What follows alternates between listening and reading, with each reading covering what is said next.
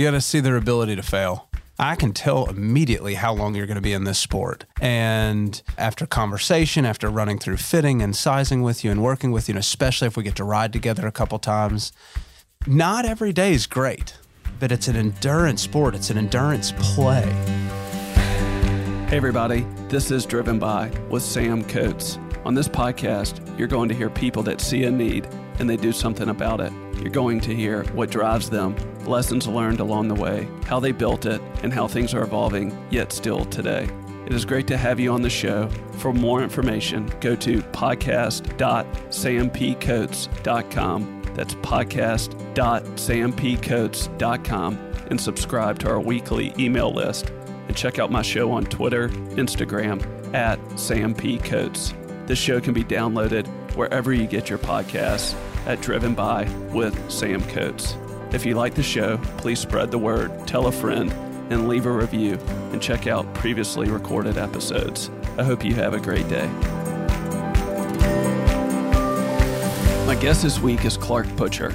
Clark is a cyclist and the owner of Victory Bicycle Studio. I wanted to have Clark on the show for a few reasons. First, I read earlier this year that when he was asked how he thinks about COVID 19 and how it affects his business, he said that they would continue to serve and deliver a customized service to his clients and focus on that. In other words, it struck me that he was playing offense when it was common to think defensively. Secondly, why cycling? What has he learned about the sport? What are some of the drivers that make you love the sport? What can anyone learn about endurance sports? Why are these things pertinent to what he does today? And more.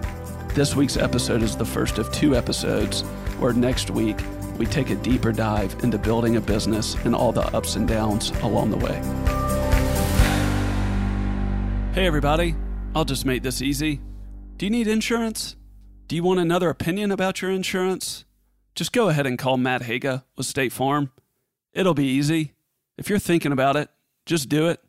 We do have listeners to this show from all over the world, so this offers only for listeners in the state of Tennessee and Mississippi in the United States. Matt Haaga State Farm offers auto, home, renters, business, and life insurance. Go to matthaaga.com. That's M A T T H A A G A.com and contact them. When you contact Matt, tell him I sent you. Now more than ever, it is harder to fly. That's why you need to know of AB Jets. If you want to be efficient with your time and fly with one of the safest private air companies in the world, then you need to use AB Jets. AB Jets has received the prestigious Argus Platinum rating the last eight consecutive years, which goes to less than 5% of operators in the world. AB Jets is one of the largest Lear 60 jet companies in the United States, with nonstop access to most destinations around the U.S. Efficient, clean, and easy to work with, AB Jets is an experience that gets you where you need to go on time and with no hassle. Go to abjets.com for more information and book your trip today or call them at 888 520 JETS. That's J E T S. Now we're going to get back to the show. Clark, man, great to see you. Thanks for coming down. Absolutely. Man, I've read and heard you've talked about biking that it's the one place where you experience freedom and clarity of thought. When did you first realize that? Not early on cycling, that's for sure. You know, I'm a, I'm a super competitive guy, and obviously, right out the gate, my thought with cycling was competition and racing, and it was that for, gosh, almost 18 years. But it was in those later years that I knew that uh, racing was going to stop soon, and I started going for rides more than going for training. You know, it's a difference between riding and training. Both are great. I found out too late on that uh, both are equally important. You got to ride, and you also have to train. And uh, it wasn't until it just going for a ride with no headphones in and no agenda and uh, meaning no no purpose of the ride, no interval workout to get in, no structure, no nothing. Just man, I had time and I wanted to go ride my bike. Yeah. And it wasn't until then out at Shelby Forest, all of a sudden I started hearing the birds and stuff like that. Stuff I had never heard because I was just so laser focused on whatever workout was in front of me or, or or whatever music was blaring in my ears. So yeah, it was it was definitely a little bit late on that I learned that riding uh, could be that way. So was that early 20s? No, it would definitely probably be early 30s. Okay. You started racing elite when you were 18, and obviously I know you rode well before that at a young age. How can you think about or how can you talk about that kind of ruthless sense of being competitive and ambition when it comes to cycling and, and training? How did that kick in in high school? And then how did it affect other areas of life as well? Yeah. So, you know, it's interesting. A lot of the guys I raced with, you know, growing up, I was never the strongest. In fact, I was most commonly the weakest on the team. Now, given the team was already a selection of the best, but I was rarely the strongest.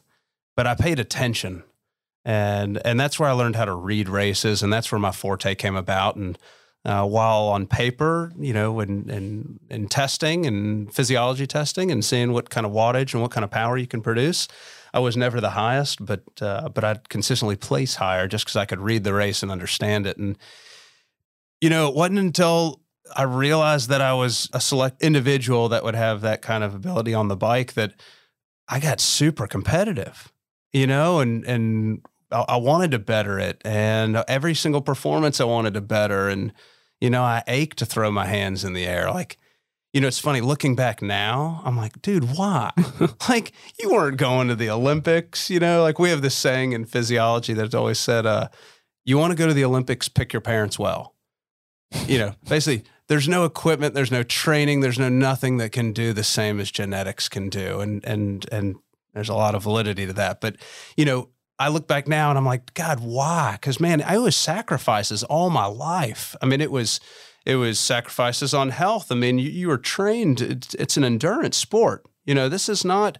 This wasn't soccer. There was no such thing as a tournament where you go and play eight times on a weekend. This this was a, an endurance sport, and that meant endurance both in terms of the aerobic and the long distance, but it's it's endurance in that dude careers are not made in one race or rarely made in one race. It's just it's it's such a long term play, and I think probably for my ADD and it was just a it was a match and the repetition and you know as well as man, it wasn't until recently cycling was cool. Yeah, growing up, I always like to tout I was one of four registered juniors in the state of Tennessee to race.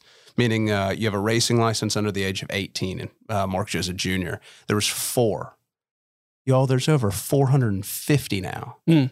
So let me tell you what, like growing up in public schools with shaved legs and and and living to get on your bike when you're 12 wasn't that cool yeah but it was cool to me and i was really good at it and in my space i was really cool and i think that's why it was a match you know i mean definitely a nerd on paper and a nerd on the looks but man in my hmm. space i was the man you know yeah did you ever think about quitting early on or in those high school years not in high school years. Never a thought. That's all I wanted to do. So, I mean, you were all in that whole time. Uh, thought of quitting happened once, and it was it was well on later. But it was, uh, and it's only happened once. And uh, but yeah, no. In high school, man, I was on a mission. Yeah, I wanted to get out of class as fast as possible so I could get home and get on my bike.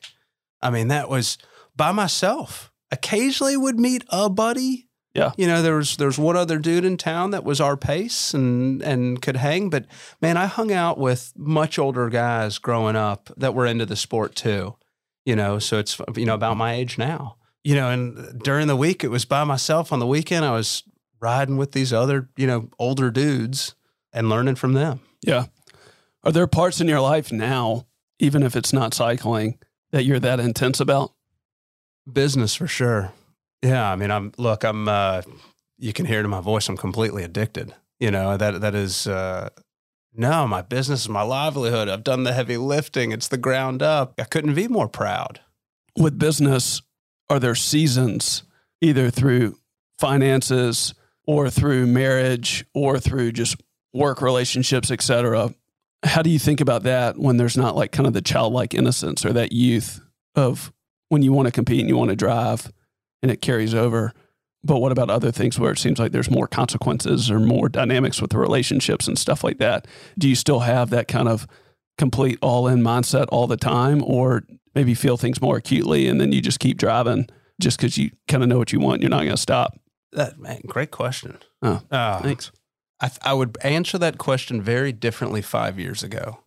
You know, and uh, we just celebrated 10 years in business, right? Like monumental. Congrats, man. Monumental. Thank you. And, and, and it's one like it's the biggest bummer was we couldn't throw a big party, Right. right? Because unfortunately, with the times we're living right now. But, you know, I would answer that differently five years ago. I was all in, laser focused. If you got in my way, bro, good luck. You know, and and uh, a good mentor of mine once said, uh, I called him up. I was being challenged by a competitor, or what I thought was a competitor at the time, and and he goes, "Man, if he tries to compete with you on sales, may may God help him." And and and it was right that he didn't tell me what to do. He just gave me that confidence, and and it drove into me.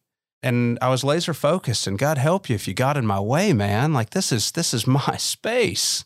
And now it's totally different. Now I'm, you know, it's I'm so satisfied. I'm so happy with what's happened and how it's grown in this community and how sustainable it's become. And, you know, we just hired another full timer. I mean, like the business is not just like fun, but it's also, it's, we've made it sustainable with this model that I've built. And, and so I answer that question now with, it is quite different because now I'm, I'm not chasing every single sale. Mm. Rather, I'm chasing the sale of my customers and you know kind of goes back on what i said earlier at the time i thought it was a competitor just like at the time i thought a lot of people were customers and you know my wife said to me one time and you know i deal with strong personalities uh, Yeah. i'm a strong personality right? And Yeah, men, women, alphas that want to drive and want a very expensive bike and, and want to pursue it and be as good as they possibly can. you know and it's specialty retail right? So even if you're spending 400 bucks which we've got product for you is is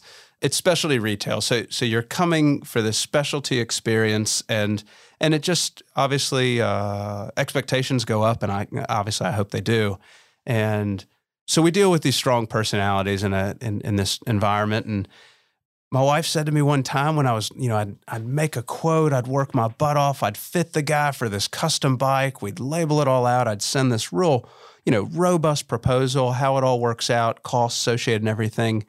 And then it'd be like radio silence, or I'd be led on again. And, you know, I'd just get more deeper and deeper in these big projects. And finally, she said to me, you know, after I don't know how many of these things that I'd lost the deal on, you know, at the time I was lost the deal. And she goes, Hey, they're not a customer.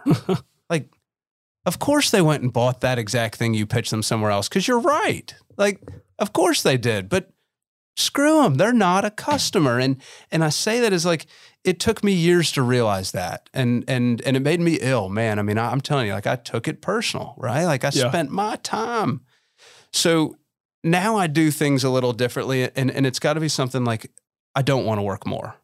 Like I, I'm totally addicted to what I do. I work endless hours, but I don't want to do more. Everything's not just for years. It was work. I don't believe in work smarter, not harder. I, I can't stand that quote. Dude, do that and see how long it takes your business to grow. Really, do that. You'll never learn if you don't work hard, man. And you know, I busted my butt for a solid eight years in this space. I mean, worked hard, got worked, and I learned from every single one of them you know and that's why i say now i can work smarter not harder but you can't do that early on i would never have figured out where i was supposed to land and how this business was supposed to play out Yeah. Going back to when you were talking about not being the strongest or fastest or having the best genes, you talked about you could learn how to read the races. And once you figure that out, that kind of ignited this drive to want to compete. What was that like, or what do you mean by that specifically?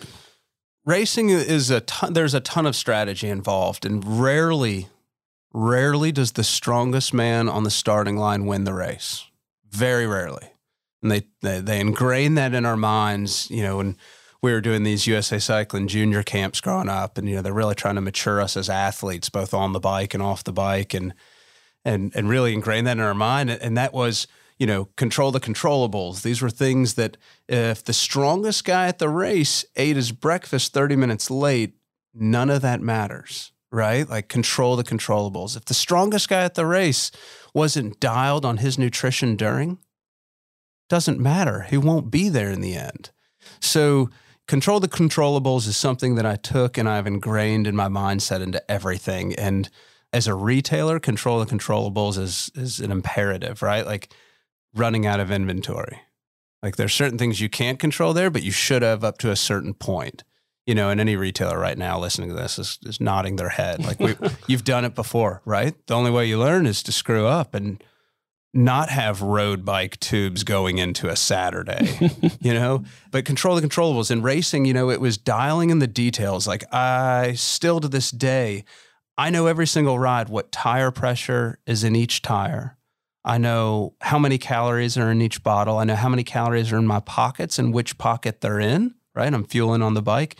I've strategized the lens that I'm wearing for the conditions I'm in. I've strategized the helmet I'm wearing for the conditions I'm in. Like every single thing I could control is done. And that's from diet leading up and training leading up to day of and final prep and and same thing happens in racing, right? So the more races you do, the more experience you have. And learning where and when to go full gas and learning where and when to hide out and learning uh, who to follow and who not to follow. Like you learn that by following the wrong dude. you can't, you like, you have to learn that. And, and, by being on someone's wheel and watching how their hips change going into a turn, I learned very quickly if I'm going to be behind that person ever again in that turn. Right. So while most people are just hanging on or looking at the wheel in front of them, I'm analyzing and strategizing every single person in this group. And and that was my forte. And and and it took years and a lot of racing, right? I was definitely a work harder. Yeah. Uh, I did a lot of races for a lot of years. And so that's where, yeah, learning to read a race. And it's still to this day, like I'm a huge fan. I'm addicted. I watch cycle. I listen, you know, I leave retail, I go home and I watch cycling. Yeah. And I love reading the race and I love knowing the, the, the, the riders going into it, but I also love reading what's happening. Yeah. It's just, it's fun. It's not chess. I don't want to, I don't want to make you think like that. I was never very good at chess, but, um, yeah, it's it's it's strategy. It's a lot of strategy and it's a lot of paying attention at the end of the day. How'd you start riding? Started riding by running. Uh, I grew up in a in a household. My dad was a big runner, you know, and and now there's 5Ks every single weekend, right? Every Saturday and Sunday, and now there's multiple 5Ks every Saturday and Sunday. And okay, again, it was not like that when I was seven growing up in Memphis, Tennessee. So my dad, would, you know, every 5K he'd go do, or gosh, buddy, there's a 10K. He'd go do that. You know, my dad's the man. Yeah. And all of a sudden, the 5K started having one mile fun runs at every one of their events. And it was a way to, like, you know, bring the family with you too. And so I would do the one mile fun run. And usually they'd hold it like right after the 5K so that my dad could do that and then he'd run that with me. And ready for it? I'm going to call them out. It was the Mayor's Cup 5K in Germantown on the Shoba. It was held from uh, Cameron Brown Park. This was I was seven, so I'd have to look back and figure out what year that is. But we get there, and unfortunately, the turnout was so low. We're not going to have the one mile fun run today. I'm, I'm sorry, folks. Dude, devastated, devastated. Uh, so my dad said, "Hey, well, how about this? How about run with me in the 5K, and when we get to half a mile in, we'll turn around." Pro, total pro. so we get going and he goes, "Hey, why don't why don't why don't you just tell me when you get tired and we'll we'll stop or we'll turn around." And uh, and we did it. And I was 7 and who knows how long it took. It was not a it was, you know, man, I'm 7. Yeah. and uh, oh, I was hooked. You know, and from then on my dad was like, "Hey, so you can do it." So from 7 on every 5k he did, I did. And uh, let's see, by the time I was 9, I was already up to the half marathon point because Wow. the Memphis runners allowed runners in at age nine. Yeah. I think I still hold the youngest ever in the road race series in Memphis, age nine. But at age nine, there was uh, in commercial appeal. There was an article for a, Iron Bread. You remember Iron Bread? The Uh-uh. um, it was like Wonder Bread, but I think it was like a, marketed towards kids eating eating their bread. And it was I it was the Iron Bread. Was it Iron? Yeah, it was Iron Bread. Iron Bread Kids Triathlon at the Germantown Center. And my dad said, Hey, I saw this in the paper. I'm going to sign you up for it. Okay, dude, I don't swim. I still don't swim. I had a BMX bike Yeah. and Like, don't swim at all. don't yeah like i really don't like swimming man i'll i'll sit by the pool i'll wade in the pool with you but i just don't like submerging my head in water Okay. um snorkeling's fun that's kind of fun but yeah, yeah and they sign me up for the triathlon we go and do it i'm on my bmx bike you know of course terrible in the water come out on the bike and i get back do the run obviously finish up and i go dad like i think i should be biking like i passed everyone on the bike you know, the, the, dude, it's a BMX bike, you know, on like flat roads. A lot of the kids had mountain bikes and road bikes, and some of the real kids had like tri bikes. And yeah, so it was very shortly after saved up. And let's see, the first one was a road bike. It took a couple of years. So I was big into Boy Scouts at the time. So it took a couple of years to get my first bike. But I got my first bike uh, when I was 11 or 12, road bike, that is. Yeah. And it was too big. It would still be too big, which is funny looking back at the photos today. Like there's, it still wouldn't fit. Yeah. I sat on the top tube of this thing. I, you know, I'd saved up allowance money and I called every shop in town. Do you sell used bikes? Because I knew new was totally out of my price point. I had 200 bucks, maybe 250 bucks. Yeah. And uh, he said, I do. I said, Do you have any road bikes? He said, I do. I said, I'll take it. I'm on my way.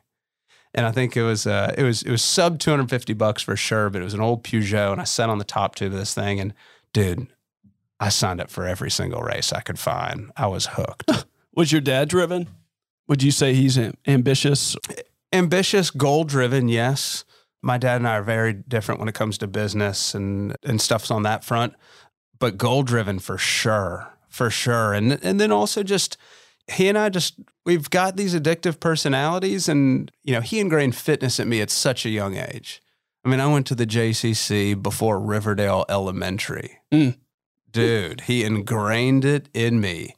Is he in the military or something? No, just loved man, loved staying healthy, loved being fit, and It's pretty intense. just stuck it in me and and so really that's that's kind of where I got a lot of this from and then the repetition obviously and my dad was has never and he'll be laughing right now he has never been the fastest at anything yeah. like like not remotely like doesn't understand training like so that whole side of me he does not have we don't know where that came from He and I can relate. um, you know, he, he, you know, reading and control the control. Dude can't control any control, Well, not a single one. But yeah, man. But very, very, very goal driven. So then you go off and you race elite at 18 after you graduate high school and you had been racing very heavily this whole time. And then you, you take two years off of college, is that right? And you went out to Durango. So I, I assume going to Durango was for a reason. Yeah, look, I was very fortunate. Growing up, my folks made it clear, like, hey, any college we can afford, we'll send you to. Really? And I was never studious, by the way, ever. Uh, I mean, my dad even in me, he's like, dude, don't work real hard in high school. Like, none of that matters. And I'm telling you, I was a BC student. I was not a great student. You know, and it's going off to college, I picked a school based on where I wanted to ride. And so we went out one year to go tour colleges like you, like you do. And uh, we looked at Fort Lewis, obviously, uh, CU Boulder, Colorado State, uh, and Fort Collins came back and I'll never forget. And dad was like, Mom, sit me down. Like, where do you where do you want to go? And I remember I go, Boulder. and my dad goes, Okay, here's the deal. So I don't think you're gonna make it. Like, I don't think you're gonna make it in. And if you do get in, like w- we cannot take care of all four years. Like we got you for a good like year and a half or two. And they go, Well, what's your second choice? I go, Fort Lewis and Durango. I like it. They go, so, and you know, man, they lean in. They're like, you need to go there. You're going to do great. And uh, Fort Lewis did not have the highest of standards in terms of testing or anything to get in. But most importantly to me, man, it had the most mountains. It was the best place to ride. And I- Yeah. climbing was my forte. Makes no sense coming out of Memphis. There's obviously no climbs around here, but I was little. Man, I was 118 pounds when I started college. and I was probably a staggering five four, Yeah. maybe five three. So yeah, I could go uphill fast. So I just wanted to be in the mountains, and that's where the choice of Colorado came from originally. And so yeah, it was funny kind of going back to college after after pulling out to race. Um, but yeah, it was funny. As soon as I had made the choice to race, obviously uh, parental funding got shut off. Yeah. Right, dude, you're not going to live in Colorado and just race. So no, they're smart. Came back home. Uh, the team was based out of Fort Smith, Arkansas, so logistically it made sense. And yeah, so it's about a five hour drive or so from Memphis. Um, so yeah, I'd live here with my folks in Cordova for four days a week, and then typically would hit the road. And with most races being based out of Fort Smith, we raced all over. Predominantly at the time, you know, really Texas, Arkansas, Oklahoma, Missouri. You know, you're really kind of positioned right there, and then and then obviously we'd we'd travel quite a bit too for the for the bigger national stuff. What do you think gave you the confidence to go your own way? And what have you seen through other people that you're either close with or train with where they too go their own way? For example, there's obviously a history and a love that you have here with cycling that dictated where you went to college. But A, to continue to just have that drive for cycling throughout high school, but then B, to be able to drop out of college and to not really be concerned maybe what people think to live and, and do things in the way that you feel like you need to or the way you should. Can you maybe say anything about what that experience has been like and how maybe that has affected some of these decisions even to today with going into a different career field initially and then launching your own cycling studio? You know it was in me for a while and i saw a lot of success on the bike early on and and uh, a lot of folks would come and ask me for advice. How do I get stronger? What are you doing? Or what are you pumping your tires to? Or what are you drinking? Right. And folks started coming to me for advice. And quickly I thought, which is this is where it turns out I had an entrepreneurial mindset, is I thought, well, man, I should coach them. Right. Like I had a coach and folks were coming up to me in and high school. You had a coach. In high school, I had a coach. Okay. And uh, from from then on, and so, you know, I go to my dad, I'm telling him, like, man, people are coming to me for advice and I've got these ideas. And he says, well, hey, not till you turn 18, because you're going to need liability insurance because they're not suing me. okay. So, turn 18 soon after high school and get liability insurance and launch a coaching business. And coaching business was small. In college, it grew and grew and grew. And even though I was studying exercise science, I decided to go take a business course this is freshman year. You know, it's like some business 101, whatever the most, you know, basic level is. And I go in there and I walked out, by the way. The story ends with me walking out the first day in this one class, uh, where I then went to, uh, what do you call it? Administrator? What was it called? There's somebody you went to, anyways, that like helped you navigate and get your hours in and make sure you got your credits. Obviously, I don't remember. Yeah, I wasn't there long enough. I'm not the best person. so, uh, so, anyways, it was I'm in this business course, and there it's it's supply and demand. You know, it's on the whiteout board, and I'm sitting there and I'm listening. Meanwhile, I have a coaching business that's growing rapidly. While you're in Colorado, while I'm in Colorado, coaching folks now in Colorado and all over Memphis, some in Arkansas, and word spreading because I'm working my butt off, and and quickly I'm like sitting there and I'm kind of analyzing the situation. I'm like, man, I make more than this teacher does and I'm in college. I'm out. Like I, I, everything he's saying, I've never heard these words, but like I know what he means because I can put it in a scenario that I've lived and experienced. Like I, what am I? This doesn't make sense. Leave. Go shift everything over to exercise science. This is literally, I think, second week of college. everything to exercise science. Why? Why? Because I could at least put that to practice immediately. And selfishly, I was pumped to learn stuff and I could apply it literally immediately on the bike or in my diet or whatever in the way I was living. And like a first principles kind of thinking. Oh, it was awesome. You know, I, I studied it because I enjoyed it, not because I thought there'd be some profession at the end of the play, you know, training a cycling team or something like that. And and just did it because I loved it. So so that was ingrained in me early on, right? This is this coaching practice, and the coaching built and built and built, and ultimately had a couple guys that were working for me. And once I came back here to sell real estate, that's when all of a sudden, like, really did a lot of grind, did a ton of learning, learned a ton, met a lot of people, learned how to talk, and that entrepreneurial spirit, right? Like my coaching company had come back. By the way, we skipped where I'd sold it uh, I sold the coaching business, and and by then, you know, non compete was about up, and it was time maybe if I wanted to coach again. And the whole thing, I looked at it very quickly, and like that was the one time I had total control. And and I looked at that one. I said, so never forget, I came in, said we're going to part ways in 60 days. Everything ends amicably, and you know, and then that's where took some time. It took about a year of of kind of dilly dallying and other little goofy jobs, and uh, I did some medical software briefly for for an awesome time for about nine months. before that got stressful and realized this was this was again these were all short term fixes and you know and then that's when the the bike shop came about and you know it's funny the bike shop got launched in 2010 in 2009 was really that flux year right that I'm speaking of and non compete was up and that's where I had learned I learned how to uh, how to talk to a more sophisticated clientele or a more educated clientele or uh, not just bike racer guys and and I, I knew how to talk to executives. I could speak that language a little better. And so I marketed a product for that is I'm going to coach guys that have little time but love to ride and want to get better. And that was my product. And so I built it again and and it built up enough that it made sense for me just to do that so i could also give myself some space and give you an idea man like i, I had some cool cars. I sold those. I had a cool house. I sold it. Like simplified. I freed everything up and could get creative right? There was no financial stress whatsoever. I just wanted to get creative and figure out what the next step was. And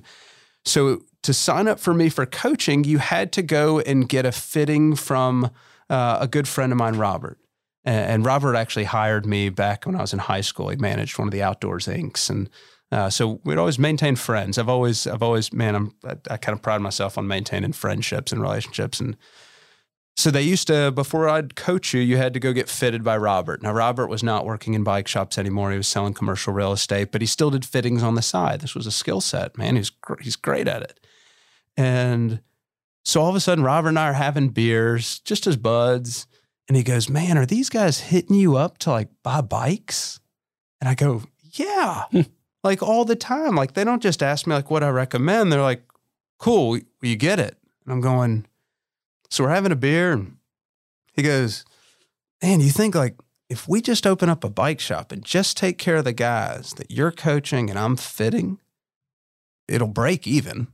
You know, we lay it out on paper. We're both smart dudes. It wasn't just thoughts. We're laying it out. We're like, no, man, like, let's go lease a building. Let's give it a go. And again, man, it had no idea where this was headed. Yeah.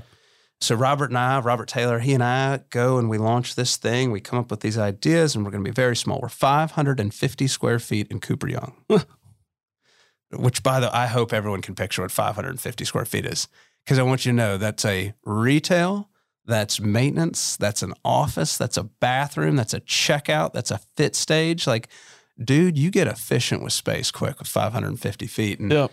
and uh, we did that. The lease was 500 bucks a month. We knew if it absolutely was a bomb, we could totally split the 6K we were on the hook for, right, for the one year lease. And, and we launched and it went nuts. Uh, it went nuts out the gate. Hey, everybody, we're going to take a quick pause here from the show and hear a word from one of our sponsors. After that, we'll get back to the show. Do you want to make efficient use with your time? Now more than ever, traveling hassle free is harder to find. AB Jets is one of the safest private air companies in the world, with impeccable service, with nonstop access to most destinations around the USA. AB Jets has received the prestigious Argus Platinum rating the last eight consecutive years, which goes to less than 5% of operators in the world. Bypass the hassle and get an AB Jets jet card it gets you 10 or 25 hour flight options that makes your experience hassle free. AB Jets carries up to eight passengers and is one of the largest Lear 60 operators in the U.S. Go to abjets.com for more information or call them at 888 520 JETS. That's J E T S to travel on your own terms. Curious, you said something earlier that I thought was pretty interesting, and it seems pretty pertinent to what we're talking about now. But you said selling real estate, that's where you learned how to talk to people, or specifically, that's where you learned how to talk to executives, or you knew what they wanted, where they had little time, but they wanted to ride. What are you referencing specifically, and how do you see that play out now, where you learned how to talk to people, or you learned how to understand people with somewhat high levels of disposable income, and you knew how to hear what they were saying, but then also how to present what you needed to say in a way that you felt like it would resonate? Yeah, great question. So I talked a lot early on. You can tell I talk a lot. Um, I talked a lot early on. I started in retail at 14. You know, I'd, I'd go every single every single week. Once a week, I went to Bikes Plus asking if they were hiring. They said, "No, we're not hiring." Every week, my dad said, "Go every day. We're going to go." So once a week, we went to Bikes Plus to ask if they were hiring. So I go, I go, persistent. Finally, they hire me to shut me up. Dude, I worked there for almost three years after that. I sold everything. I mean, I was by far the best salesman. They'll still tout me as that. Uh, great people, and and and and so I, I knew how to, t- but I, I, knew how to talk, but I definitely did not know how to listen. I mean, man, I was you know I was selling three and four and five hundred dollar bikes and and loving it. And so that was my so between that and and and dealing with bike racer personalities, like that was my kind of sphere of influences, have you. And luckily, I had a lot of great mentors. And I talked a, a bit earlier on, you know, how there wasn't a lot of juniors in the even in the state that raced. So I rode with a lot of older dudes that were typically, you know, in the same category that I was selling homes to. And and so I was I was a, a lot of my upbringing was around really smart, affluent folks, and and they taught me how to polish, and they bought me on the head when I said something dumb or or ill timed that was very political, terrible timing. Yeah. So many times in my life. and and so anyway, so real estate is where I learned how to talk to people and, and it taught me how to listen. You know, I knew going into a lot of uh, if it was a listing appointment or into a showing that based on just purely the home I grew up in and and the list price on this home I was showing, based purely on that, I knew this was a different caliber of individual. And lo and behold, a lot of times it's not, by the way. Yeah. Um, but it's one of those. But all hat, so, no cattle. Yeah. So, but either way, you know, either way, I had this immediate respect and immediately want to listen and want to learn, right? Because I aspired to live in a home like that. Who wouldn't? Like mm. it's gorgeous. Okay, so I learned to listen, and, and that's where I learned to be polished, and that's where I learned to. Uh, I watched mannerisms, and I watched how people acted, and and I changed and I adapted. Man, I mean, you know, th- things changed pretty rapidly from the time I was in real estate on for the way I started to appreciate things, the way I started to like certain things, the way I started to look at certain things. It's just, it was just totally, totally different. And I know that's that's kind of being vague, but I'll go back on really learning how to, to to speak to that clientele, right? Like you couldn't, you don't make a proposal for a four hundred dollar bike sale. Dude, do you want it or not? I don't I don't want to sound insensitive, but it's four hundred dollars. Like, do do you want to ride today or do you not? When you're selling a four thousand or a five thousand or a ten or a fifteen thousand dollar bike, you have proposals, and uh, that's learning how to write. That's learning how to present. That's learning how things are portrayed. That's remembering what kind of conversation you had with them, and that's triggering it all back because now it's in writing, right? So. You, uh, did the individual mention that they just built a vacation home in Park City? Dude, if you don't reference that and the reason why you're selling them this bike and why it makes sense for being in Park City, like you missed it, right? And and and that component, there you go. That's a great example. That is what you didn't have before selling real estate. Is I didn't have that ability to relate, bring things full circle, really understand and connect. To let them know that you were listening to everything that they were saying. So when you were then suggesting the one or two bikes that you were, when they read that, they were like, "Holy cow, he totally heard everything I was saying." There's a why.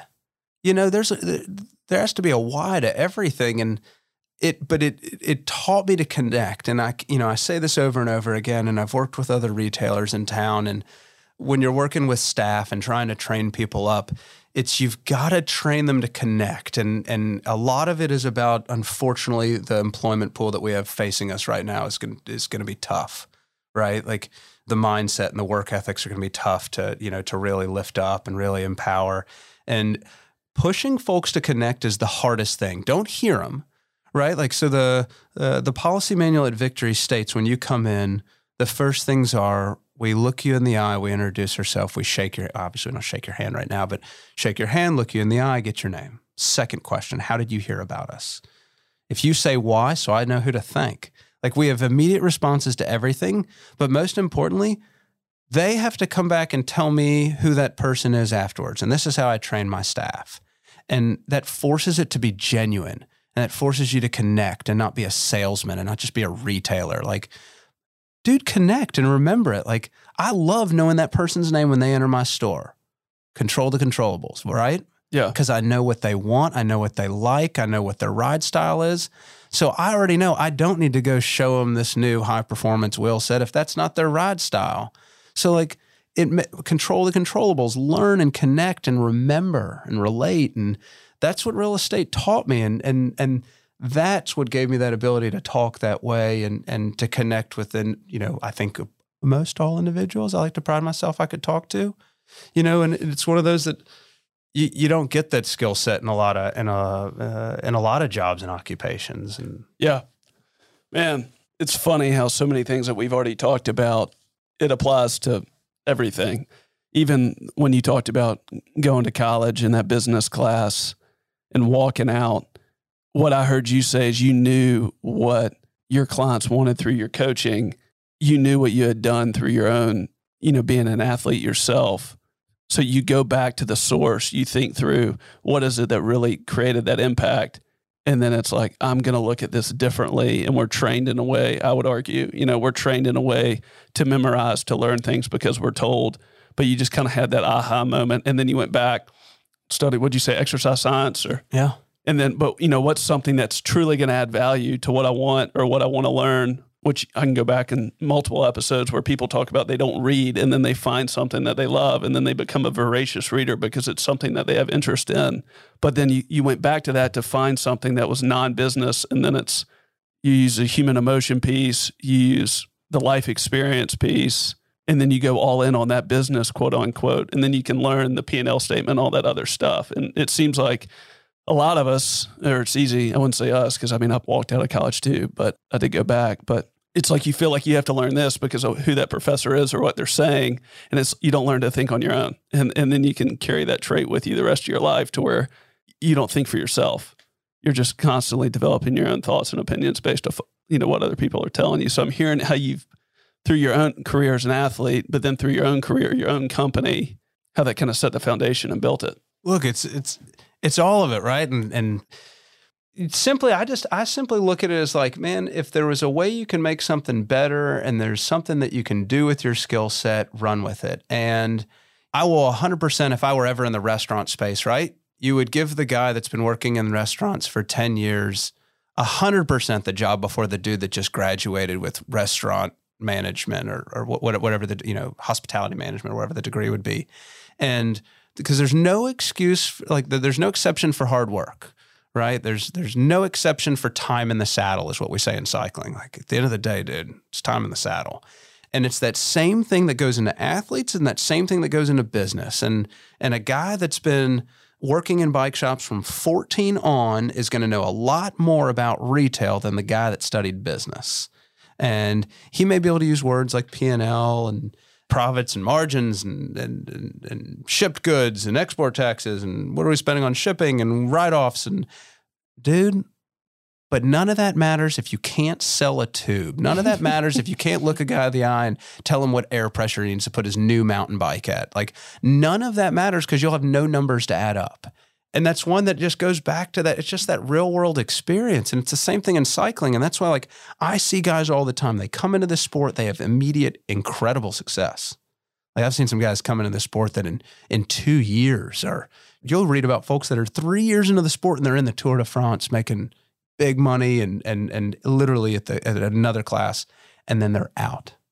And uh, that's that's an anomaly, by the way. But but I do see folks, you know, and even locally that come into this sport very early on, massive success, and it's one of those like that's not my model.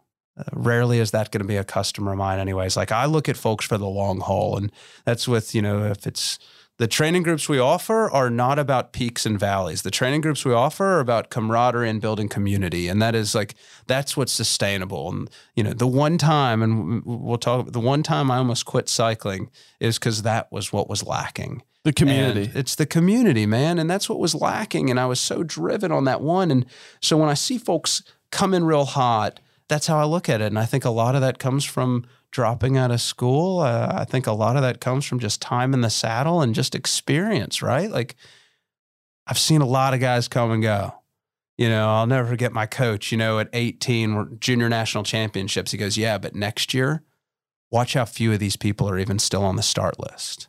And then the next year, it's like, watch how many or few still in the start list, right? Like cars are coming into play, like girls, like college, like all these outside variables. And still I'm there and I'm on the start line and I'm just timing this and I'm just learning. Because they didn't want it. They didn't want it, or there was a distract, or something else came into play. Who knows? But but it was one like, dude, something was ingrained in me to stay there, and a lot of my learning has come from that mindset. When you train people, or even if somebody's going to come in and buy a ten thousand dollar bike, are there things that you can look at or the ways that you can read people to know if it's just going to be a six month or two year fling or if this person you think will keep riding and keep competing five years from now?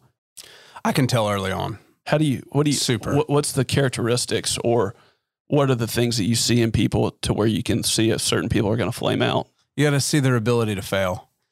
Absolutely, uh, man. I mean, it's God. I'm glad you're asking that. I can tell immediately, and I, I am hope I am bragging about that. By the way, I can tell immediately how long you're going to be in this sport, and uh, after conversation, after running through fitting and sizing with you and working with you, and especially if we get to ride together a couple times, it, it's one that you've not every day is great.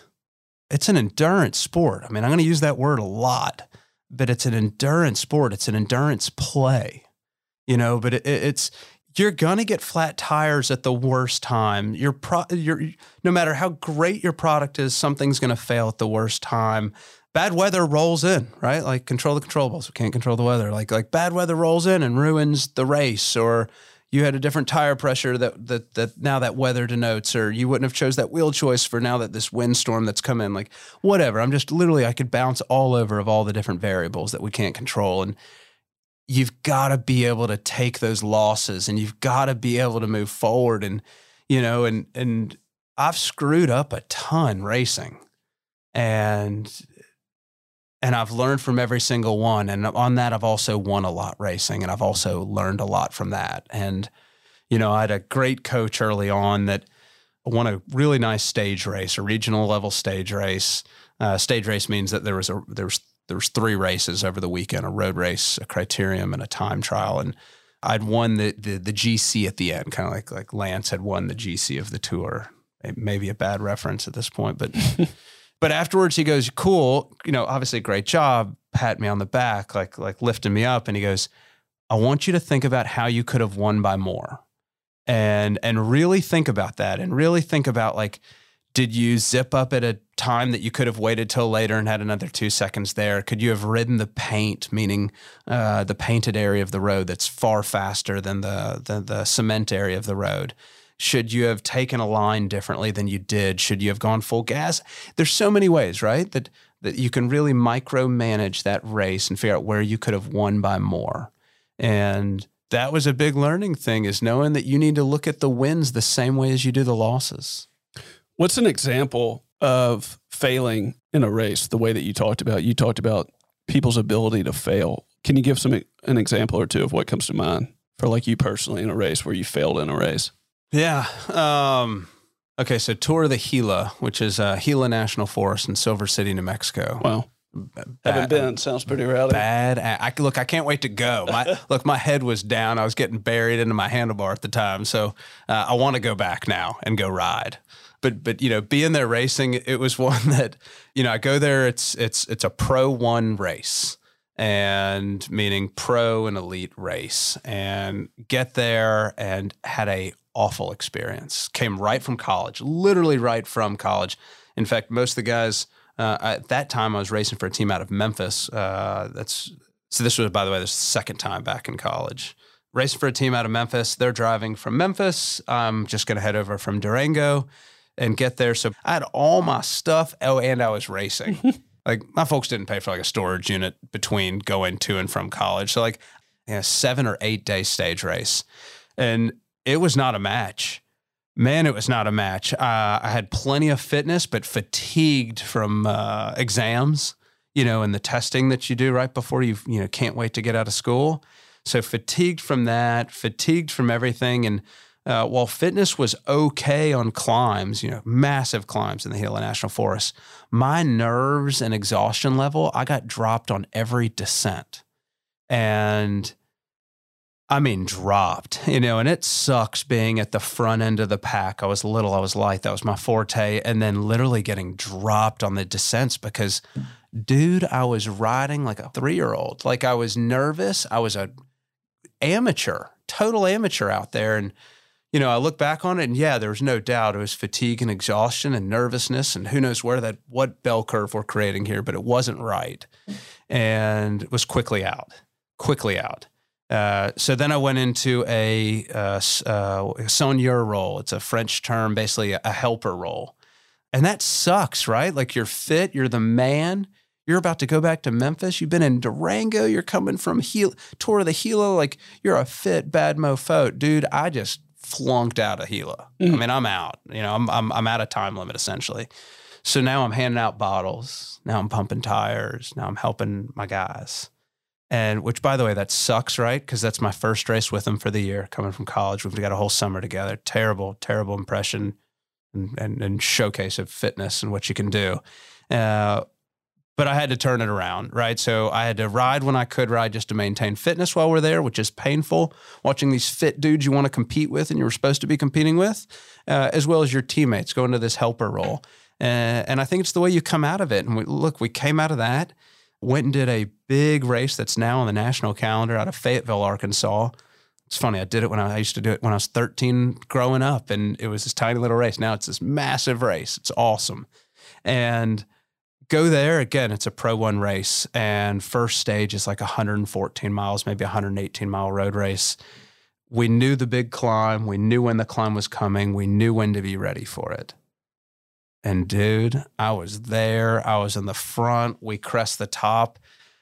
Teammates are looking around. There's myself and maybe two or three others of us. And we look around, we're like, man, there's maybe seven, eight amateurs total in this in this selection. Like this field of 150 is now dwindled down to 40. And oh my God, like, dude, in it. Right. So like bounce back. I came back. I was on a mission. I broke the race down even more and bounced back. But that was a low and you got to be able to take those failures and and look it sucks when you crash or you or, or you go off the back in the race but what really sucks is when you drop out of a race in Silver City, New Mexico, and you have to drive back home to Memphis and think about that. What are you doing? What are the sacrifices I'm making? I'm clearly not that good. Like, how do you take that failure is totally different and and I am going to discount a, a, a, failure in a local race versus a national race because that drive is something that man. Uh, I I use that to get in the heads of all my athletes now, and that is, man, you don't want to do that drive back home bummed. You don't want to do that, and and so you've got to look at everything that way, and and I can't help but harp on that, and and I look at people and I say, could they make that drive, or after that drive, what would happen? Um, you know, it's funny. I use the word drive a lot in, in, in my in my perception of people, and same thing when I'm helping people assemble a team. I always say, "Man, would you ride in a car with them to Nashville and back?" If you go, "No," they're not going to be on your team then, dude. Like, and it's that same thing. Like, that's that's that's a that's look, judge, man, judge the character, figure out if it's going to be a personality match. But I think it's that same thing. Like, if they can make that drive home from Silver City, New Mexico, they're going to stick with it for the rest of their lives. If they can't, or they can't do it from their drive from East Memphis back to Midtown from their little local race, dude, not going to stick. It's not going to happen. You got to be able to take failures. So what you're saying is just the the willingness and ability to stretch yourself, to go for it, to enter the race in the first place, and then when, when you either embarrass yourself or you feel embarrassed or something happens, you crash, something happens in your control, out of your control, the ability or willingness to that next morning to get up and do it again. That's that's just what it's going to take, and that's how you identify that in people. Is that what you're saying?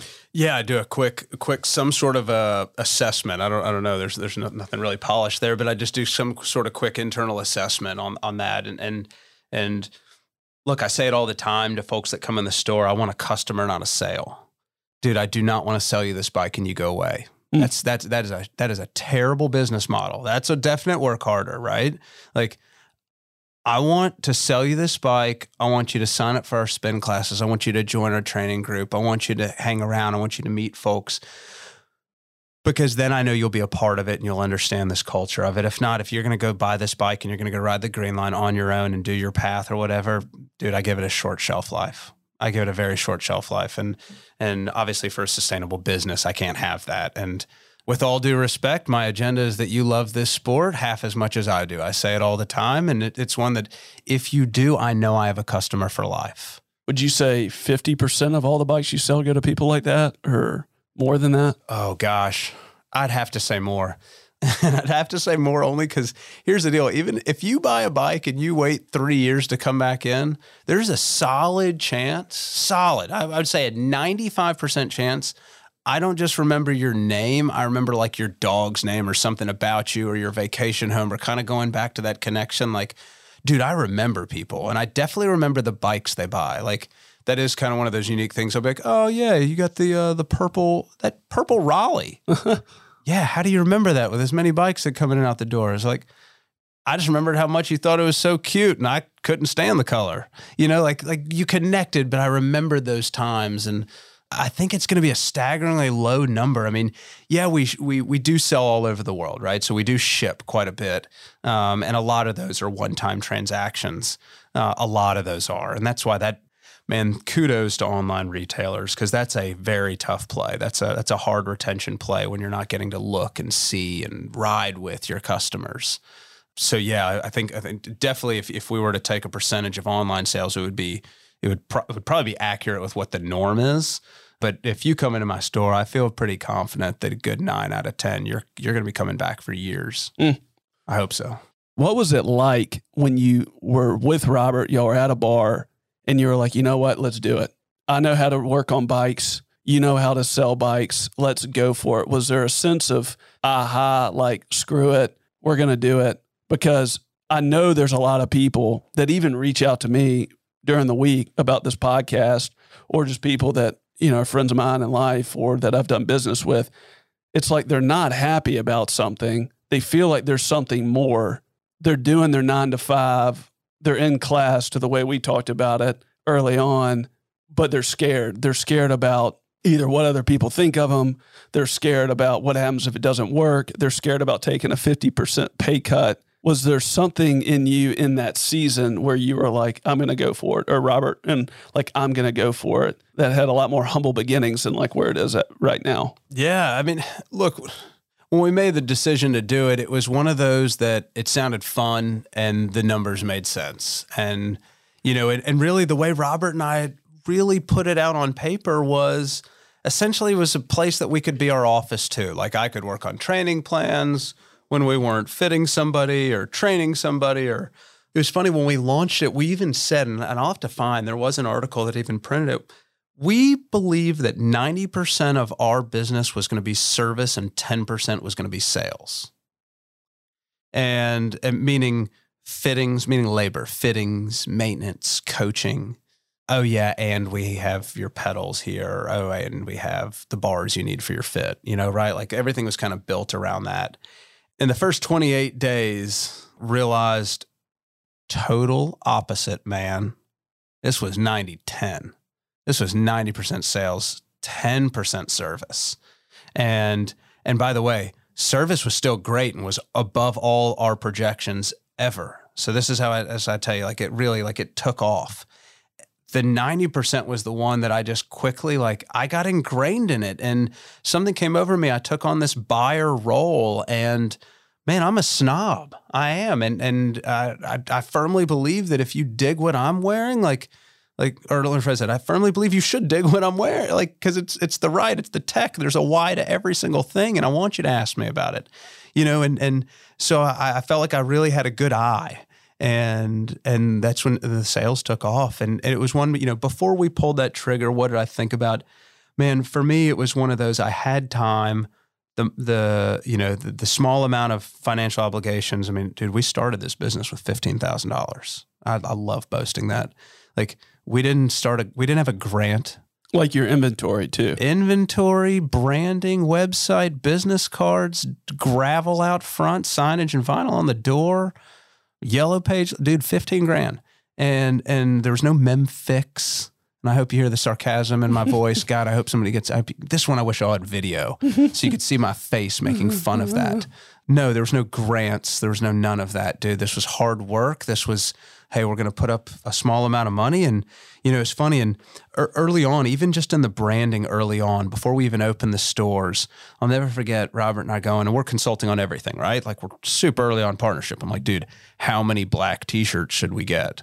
And, and we're counting it out. And I was like, man, that's not enough. Like, I know all of my family will want one. Like, dude, all of our buddies will buy a T-shirt just to buy something and scratch your back. It's just like what what they do. He's like, ah, you know, I don't, I don't know. Like, definitely a bit more conservative on the buying side than me. And and then of course we plow through shirts, we plow through anything with our own name on it. And that was look, a lot of that was that in vogue purchasing, right? Like that new, you're a new business, like these are your buddies, this is what you're supposed to do. But then a lot of that folks were coming back and they were like, hey, can I get a, I want to send these to one of my, you know, my, my, my sister in Albuquerque or whatever. And so then folks were asking. And then by then online had really like, social media had really taken off for us uh, early on. And that's kind of been a forte of mine. And, and, and had built this following. So now we were getting requests for people to ship us their shirt. I'm like, dude, people dig the brand. Uh, so this is all part of that. Literally in the first 28 days, man, everything flipped. Uh, by the way, my count ends at 28 days because my business burned down on the 28th day. I hope you enjoyed this week's episode. If you like the show, please rate it and leave a review. Also, I have a weekly newsletter that comes out each week with the new episode, show notes, and more. You can sign up for this newsletter at podcast.sampcoats.com. Have a great day.